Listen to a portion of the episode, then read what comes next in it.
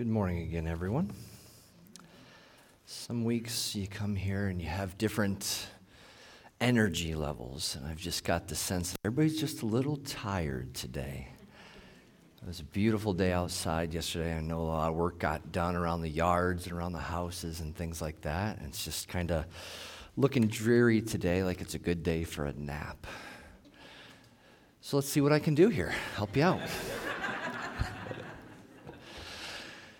No, I hope that you did have a good week, that you enjoyed some of the weather, um, that you were able to spend some time with the message from last week, examining our hearts about why it is that we come for worship, uh, examining our hearts in terms of our views of sin, the ugliness of that, and how we can compare ourselves to Judas at times. This morning in our passage, we're going to still be within the, the Passover meal time frame, and we're going to be discussing, discussing some of the dinner conversations that happen during this meal. Dinner conversations are always exciting. I'm sure if you think of some of the family get togethers, you know, we just had Mother's Day. Did you have any interesting discussions or conversations? Normally it's more along the time frame of Thanksgiving and Christmas. Those are the times where you get into those topics of politics and religion. You know, this past year, if you were able to meet, perhaps you discussed the election or you discussed the pandemic that was going around. Again, wide variety of opinions that can come down to make the conversations interesting. I know in our family, a lot of times we would play different games around the dinner table. We would play 20 questions, uh, telephone, telephone, two truths and a lie, truth or dare, you know, all these types of things that could help with the family interaction. And there was a season for in, in, my, in our family here where I was when we played Truth or Dare, and they asked me, I had to choose Dare. I just had to, and they would come up with some funny ones for sure. But the reasons why I had to choose Dare was because if I said truth, I knew the question would be, which child is your favorite? they were persistent little buggers with this. And it's, it's a question that they would often ask. It's a fun question. Perhaps you had that debate with your siblings. Being the oldest in my family, of course, I was the favorite. You know, everybody has these types of arguments from time to time. And we're going to see in our passage today that this is a similar discussion that's going to start off these dinner conversations. But we're going to look at three different topics today. So if you have your Bibles to Luke 22, you can join me. I'm going to begin in verse 24.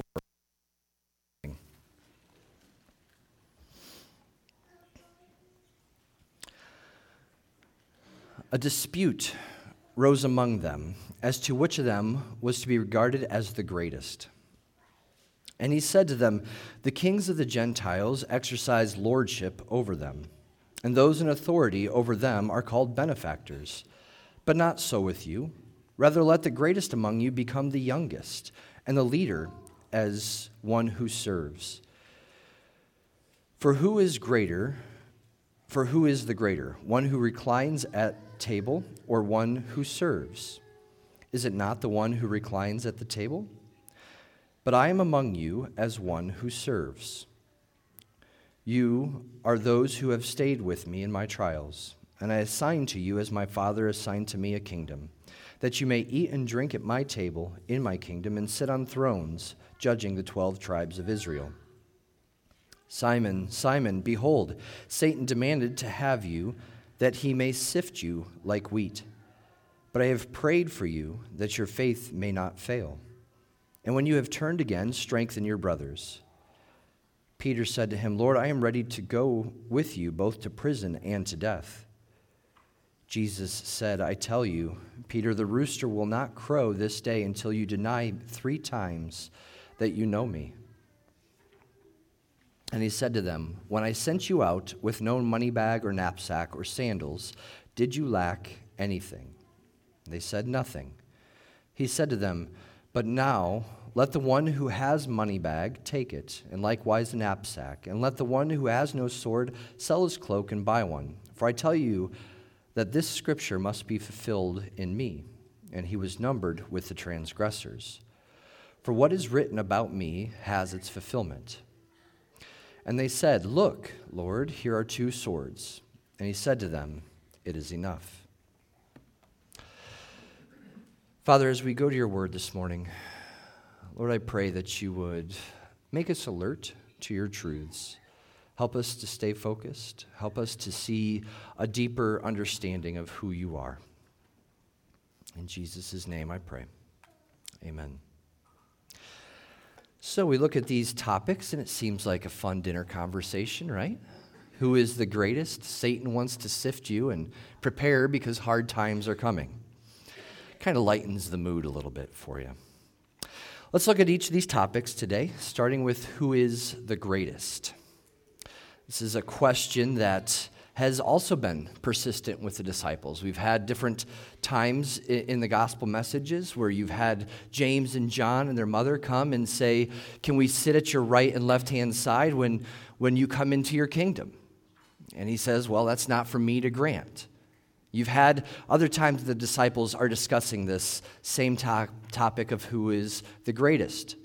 Back in chapter 9 in Luke, verses 46 through 48 says an argument arose among them as to which of them was the greatest. But Jesus, knowing the reasoning of their hearts, took a child, put him by his side, and said to them, Whoever receives this child in my name receives me, and whoever receives me receives him who sent me. For he who is least among you all is the one who is great. Now, in Mark's account of this story, you have them coming into the city of Capernaum, and Jesus is asking about their conversation that they had on the road. He just says, You know, what, what is that you were talking about on the road? And the disciples get quiet.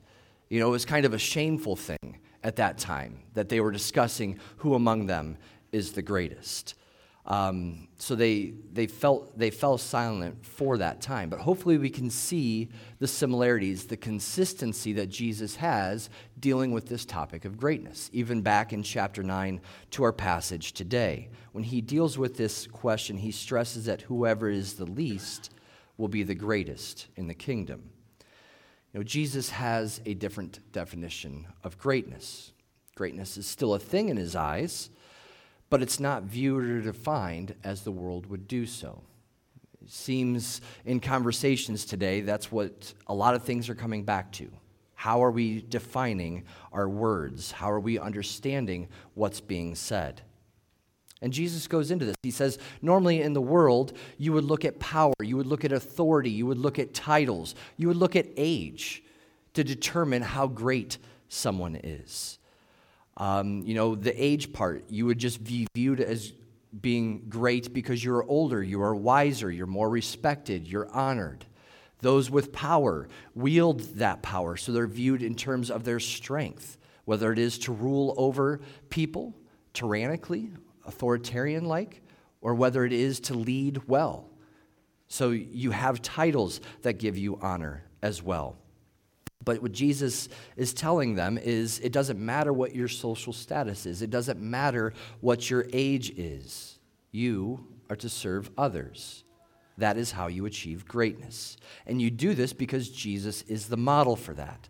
You think of Philippians chapter 2. He says, Have this mind among yourselves, which is yours in Christ Jesus, who, though he was in the form of God, did not count equality with God a thing to be grasped but emptied himself by taking the form of a servant. Being born in the likeness of men, being found in human form, he humbled himself by becoming obedient to the point of death, even death on a cross. Therefore, God has highly exalted him and bestowed on him the name that is above every name, so that the name of Jesus every knee should bow, in heaven and on earth and under the earth, and every tongue confess that Jesus Christ is Lord, to the glory of God the Father. So Jesus is the model of servanthood. He is who we are to follow in terms of greatness. Now, you can also link this passage back to our understanding of the same night and same event in John 13, where Jesus washes the feet of the disciple. Jesus, the master, does the task of a servant. And then he instructs the disciples to go and do the same. Do not think of lofty titles and power in this world. Do not think that that brings you greatness. Instead, be a servant. Do your good deeds in secret, then your Father who sees what is done in secret will reward you. Matthew 6. They have to have this understanding of humility and this need for serving, because if serving is not beneath the master, it is not beneath the disciples. So he would, this would lead them to true greatness. You know, oftentimes we struggle with the world's definition of greatness, whether it's our thirst or striving for power, for fame, for recognition, to be the next great YouTube star or influencer or whatever it might be. We struggle with things of social status. We struggle with keeping up with the Joneses type of mentality, understanding different and changing definitions of greatness. Jesus is consistent with his understanding of what it means to be great. And that is one who serves. Being a servant amid any type of atmosphere can look ridiculous, but it is a command and calling of God. Again, this question is often repeated. Greatness is something that is desired. So, as you pursue this in your own life, what is your definition of greatness? How do you understand that? How do you live it out? The other thing that we have to address in our lives is many times we can say one thing, but what do our actions dictate? Do we truly believe what we're saying? Are we swayed by the world's definitions? Do we fall into those traps? Or do we understand what it means to have a servant's heart? Then, as we look to verses 28 through 30, we see the faithfulness of the disciples to continue to still be with Jesus through his trials. And he is calling on them to remain faithful because faithfulness is the basis for that reward. It's faithfulness is a theme that runs throughout Luke. And he is again stressing that here. And he's showing how that there's going to be thrones in the kingdom of heaven, thrones that they will sit on to judge the tribes of Israel. So we see that there's a, a nationalistic hope for the people of God here.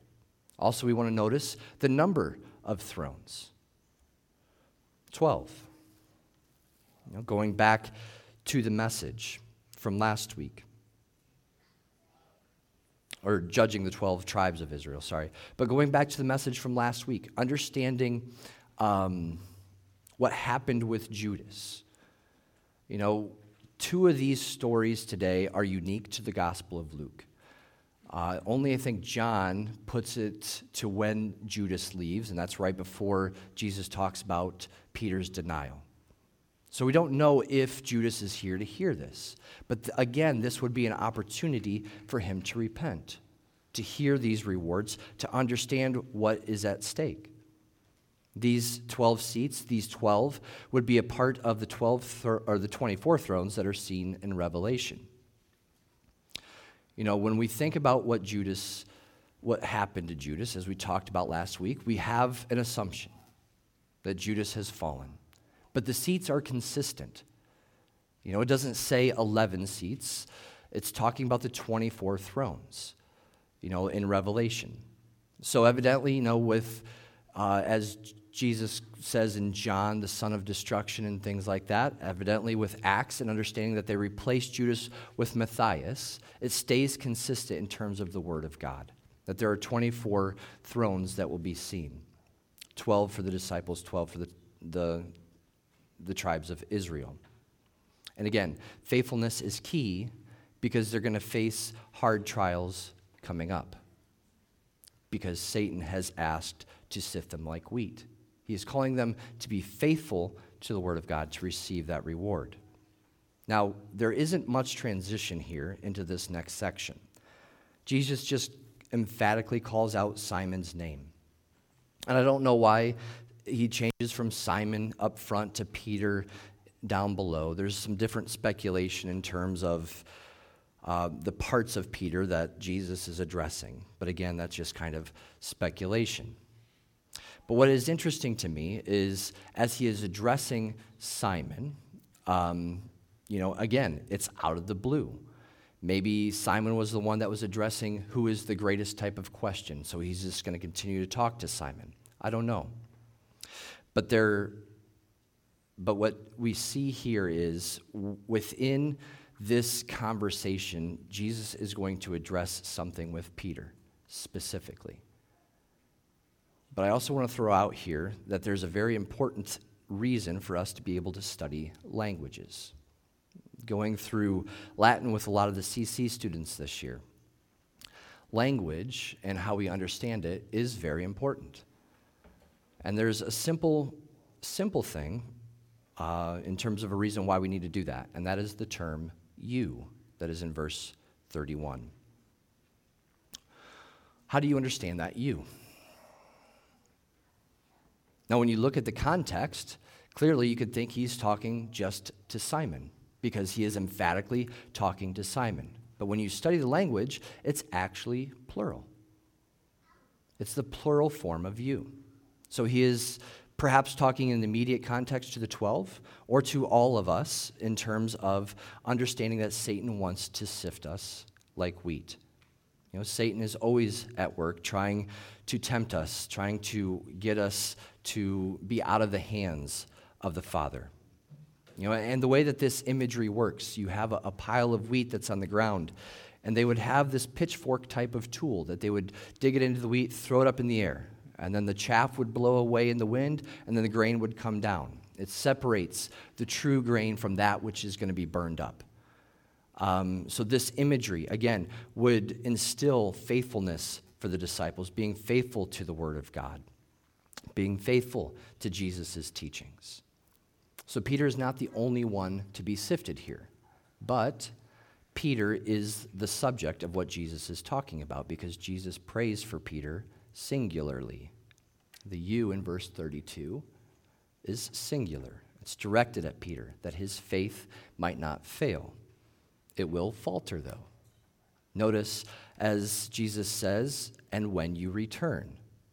So there's big implications there for the meaning of what Jesus is saying for Peter that you are going to break faith with me. You know, there's going to be some hard times coming. Satan has asked to sift you and you will falter. But Jesus is confident that you will not fail because Jesus has prayed for him. He then charges Peter to strengthen his brothers when he returns. His brothers would also have their faith shaken. You know, to be shaken because of Jesus' betrayal, arrest, beatings, trial, crucifixion, death.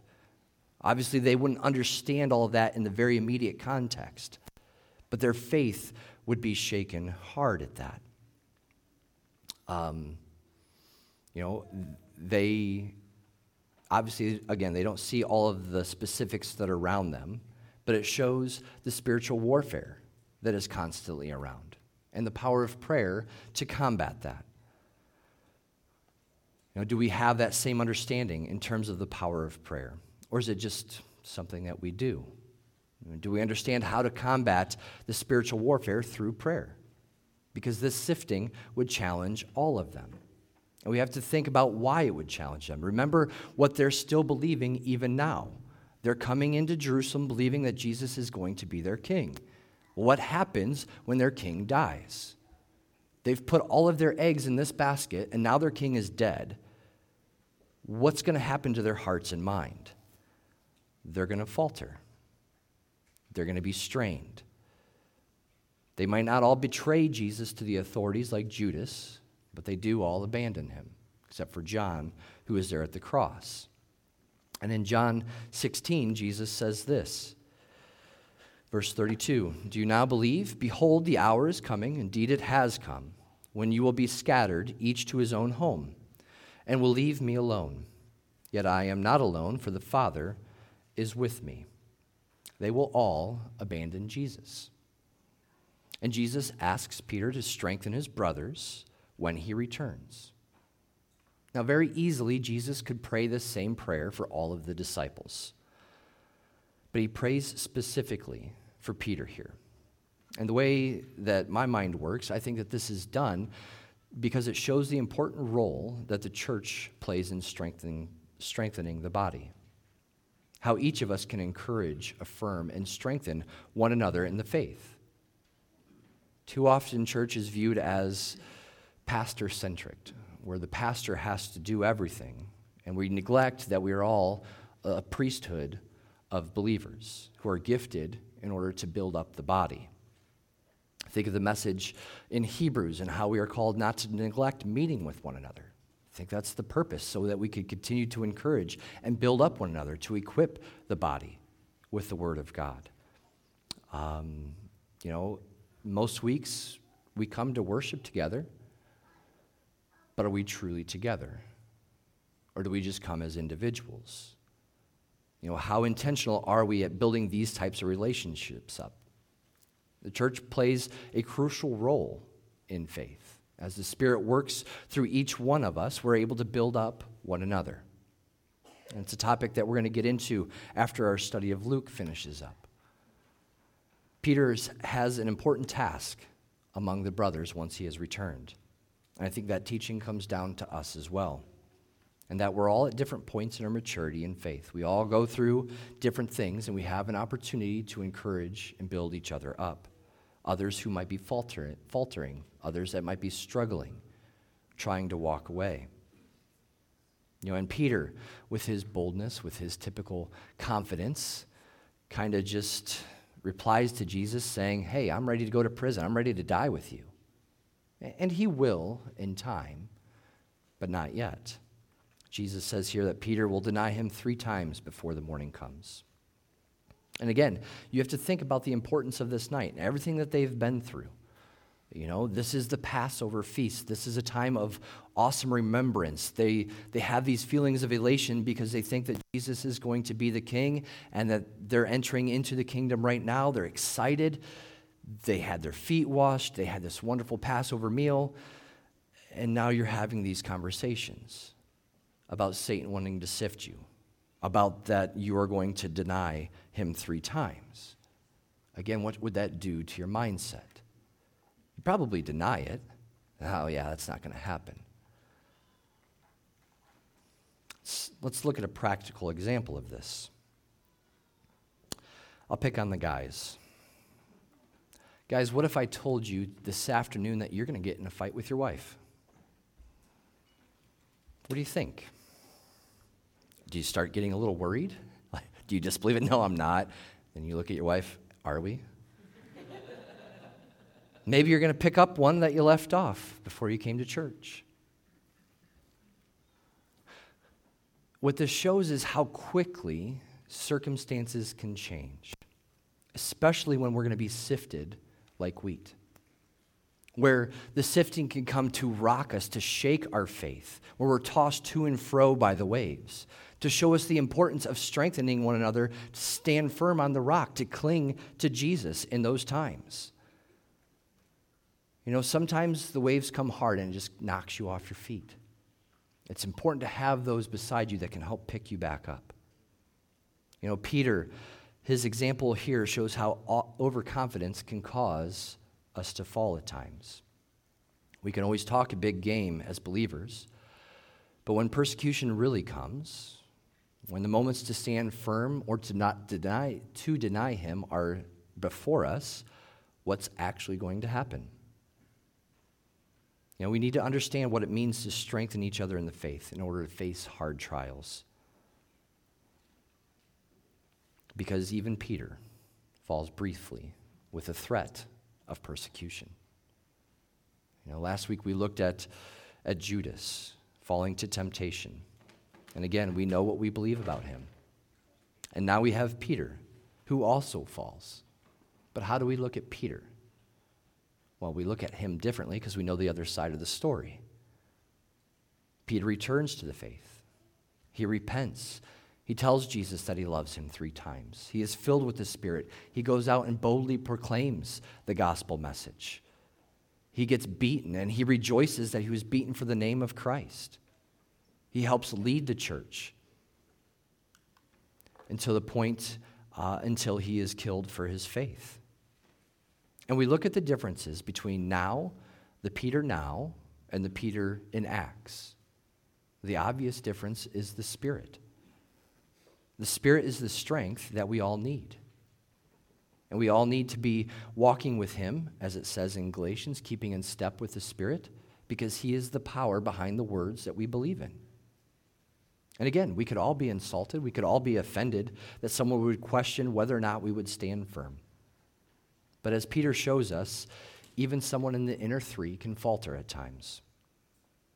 As we talked last week in terms of future sins, we have to continue to have that understanding that every time that we sin, it breaks that fellowship with God. We're saying that we choose something else other than God. And our faith can be shaken at the times that we falter. So we need to be prepared. We need to be faithful. We need to be strengthened by one another, encouraged. Encouraged to be faithful to the Word of God. I oftentimes go back to the armor of God in Ephesians chapter 6 making sure that that's equipped and not just on a display case. Because when the attacks come, when the sifting comes, the enemy is not going to wait for us to put it on. It needs to be prepared. We need to be ready for that battle at a moment's notice because the enemy is relentless. And it's important for the disciples to recognize this because Jesus says that the trials will now get a little bit harder. Persecution is going to get a little bit bigger. When we look at this last section today, Jesus is talking about how before, you know, I sent you out with nothing. I told you to go in my name, um, and you would rely on God to provide you through the hospitality of others, and you would do all of these wonderful things in my name. But if you go back to that time, you remember there's this curiosity still about Jesus. There's this fervor, there's this excitement. So most of the time, they were welcomed because they were curious about who this Jesus was. What did they lack for at that time? Nothing. God had provided through the means of other people. So, in the times of persecution that are coming, Jesus is asking, look, you depended on God then, continue to depend on God because things are going to change. Things are going to get harder, but you need to stay faithful to this calling. Um, you've trusted me in the past, trust me even more. You know, they're still going to be going out in Jesus' name, but things are going to change concerning his name. They need to be prepared for this by trusting that God would still provide.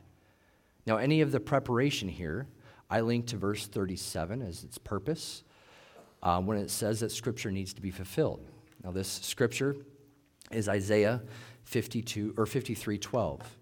Therefore, I will divide him a portion with the many, and he shall divide the spoil with the strong, because he poured out his soul to death and was numbered with the transgressors. Yet he bore the sin of many and makes intercession for the transgressors. Jesus is telling the people, or is telling the disciples, that he is going to be labeled a criminal, a transgressor. The world would label him a criminal because he goes against their system. These are the types of thoughts that we've been learning about in the Truth Project. You know, the world, with its definitions, doesn't like Christianity's exclusive claims of absolute truth. So they would fight against that. Because of that, they would face hard trials. People would be coming after them, and they would not be able to trust others as readily. They needed to rely on God. And you know, we're seeing that now with the nation of Israel, in terms of their allies are abandoning them, and they need to depend on God for their protection, for their salvation. The disciples would need some personal resources, as it lists here.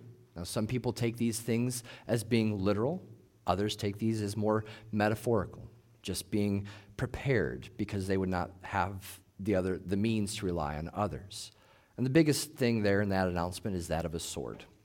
Now, with this imagery here, I go back to the Old Testament when it calls the people to beat the plowshares into swords. It was a call to get ready for battle, to get ready for attack. And within this context, um, you know, Jesus had just talked about how Satan wants to sift them. How, when we look at Ephesians 6 and the understanding that the enemy is not flesh and blood. Now, Satan can definitely use flesh and blood against us. But if our enemy is spiritual, then we need to be ready for spiritual battle. And again, going back to the armor of God, they would need weapons to combat that attack that would shake their faith. Now, I think that this is a hard passage to take literally because in the very next section, Jesus rebukes Peter um, for cutting off the ear of Malchus. You know, again, it's, it's debated in terms of is Jesus saying you can have personal defense, defense here? Now, I think all the disciples had knives or swords for practical purposes, but Jesus doesn't teach active aggression or taking action against your enemy. Instead, what you see is many of the disciples being arrested, being beaten many times. They're not fighting people off with swords. So again, it's something that you that you need to understand in terms of the types of attacks that they were getting and how the disciples fought back. Most of the time, they were cutting people with the word of God. That was their sword. And however they were received is how they were received. To God be the glory. Know, as they, overall, I think for this understanding, Jesus wants them to not um, underestimate the strength that the, of the opposition that they're going to face. They're going to face some intense struggles, but they can depend on God. They have to re- depend on God rather than themselves. He's calling them to be prepared. And I, again, I think this goes back to the armor of God.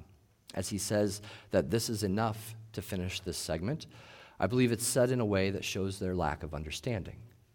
As they say two swords here, Jesus isn't saying, well, that's enough, two swords to defend all 12 of you. Instead, it's, I think, said more of a way of, all right, you're not getting it, it's enough, let's move on to the next thing. Again, because they don't go out and fight Rome in that way. Within this segment today, I think for us, we need to look at our mental approach to how this world impacts our faith. You know, are we allowing the earth's definitions of greatness to influence our daily lives? Are we understanding the Lord's definition of greatness? Is that impacting our lives? You know, many times we have a foot in the world and we want to hang on to some of those desires, some of those selfish things. But the Lord calls us to be servants in order to understand greatness. We need to understand His greatness to be the least so that we can be called great in His kingdom. Are we standing firm in the faith, understanding full well that Satan wants to sift us and that hard times are going to be coming? Or are we trying to stay comfortable? Jesus knows that our faith is going to falter at times. And I find hope in this passage in that he is not condemning Peter, but rather he is encouraging him to strengthen the brothers as he returns. And I think that that's a very telling thing for us. Because, you know, in life, a lot of hardships come at all of us. We're going through the ringer, we're stressed out, we're working a lot of hours, and it's tough. You need those small victories at times in your faith in order to kind of act as a pick me up. But the important thing is, once you have that, once you return to your faith and you remember those things, now turn to a brother or sister in Christ and do the same for them. Help to strengthen them and encourage them because they're going through hard things just the same. So many times, our life, our faith is so individualized, and we don't live life together.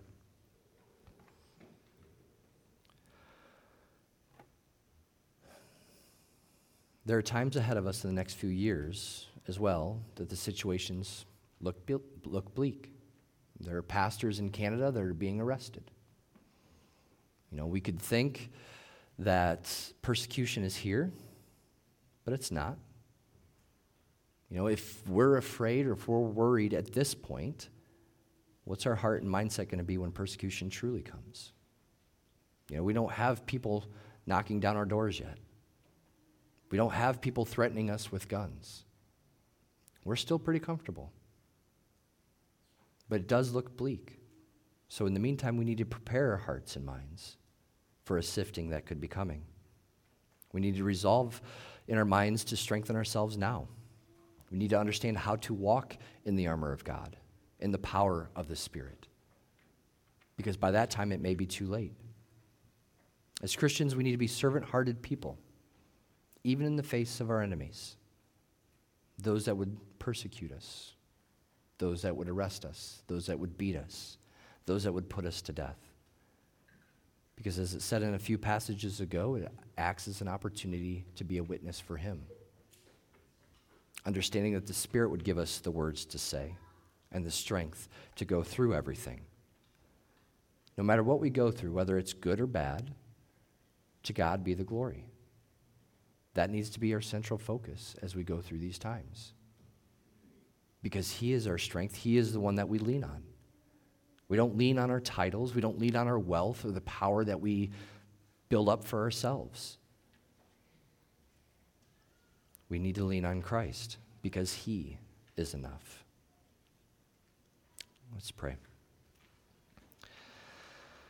Father, as, as we think about these discussions, Lord, they can be lighthearted, they can be kind of fun as we tease each other about greatness.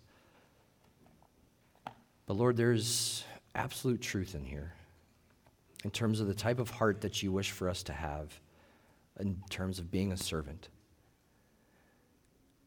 There's great understanding that we need to have when it comes to the enemy as he asks to sift us like wheat, as our faith gets tested. Is it genuine? Is it true?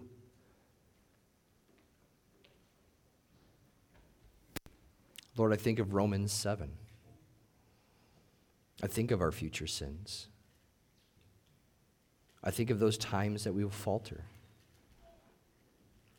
Lord, help us to be quick to repentance, to seek forgiveness. Help us not to harden ourselves in sin, to go down those roads of strongholds. But Lord, to understand what it means that you have broken the yoke, that the burden of sin is placed upon us, that we have forgiveness and freedom in you.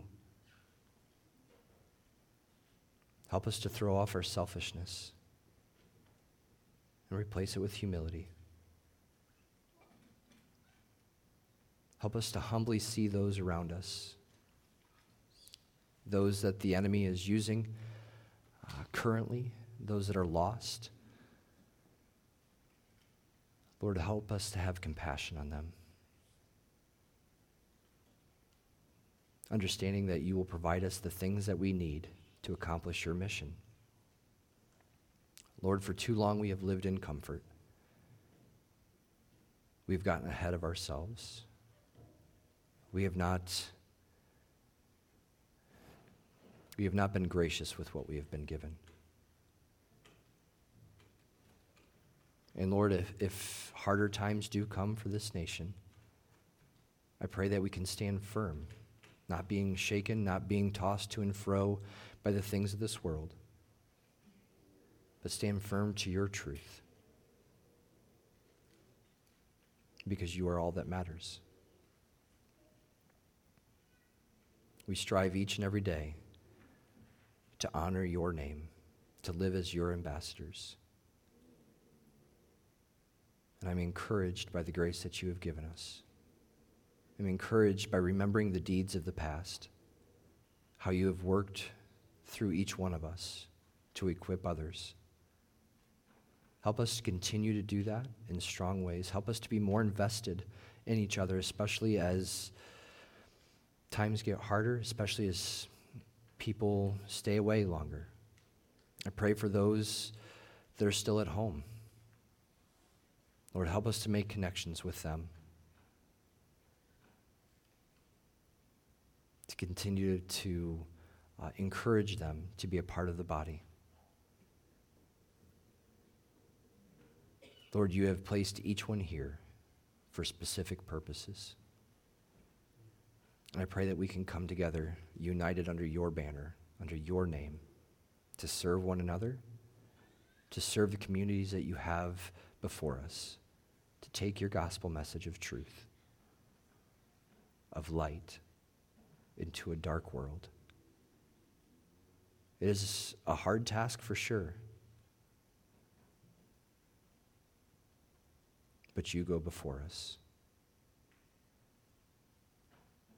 You are in us. And we go by your Spirit and your Spirit alone.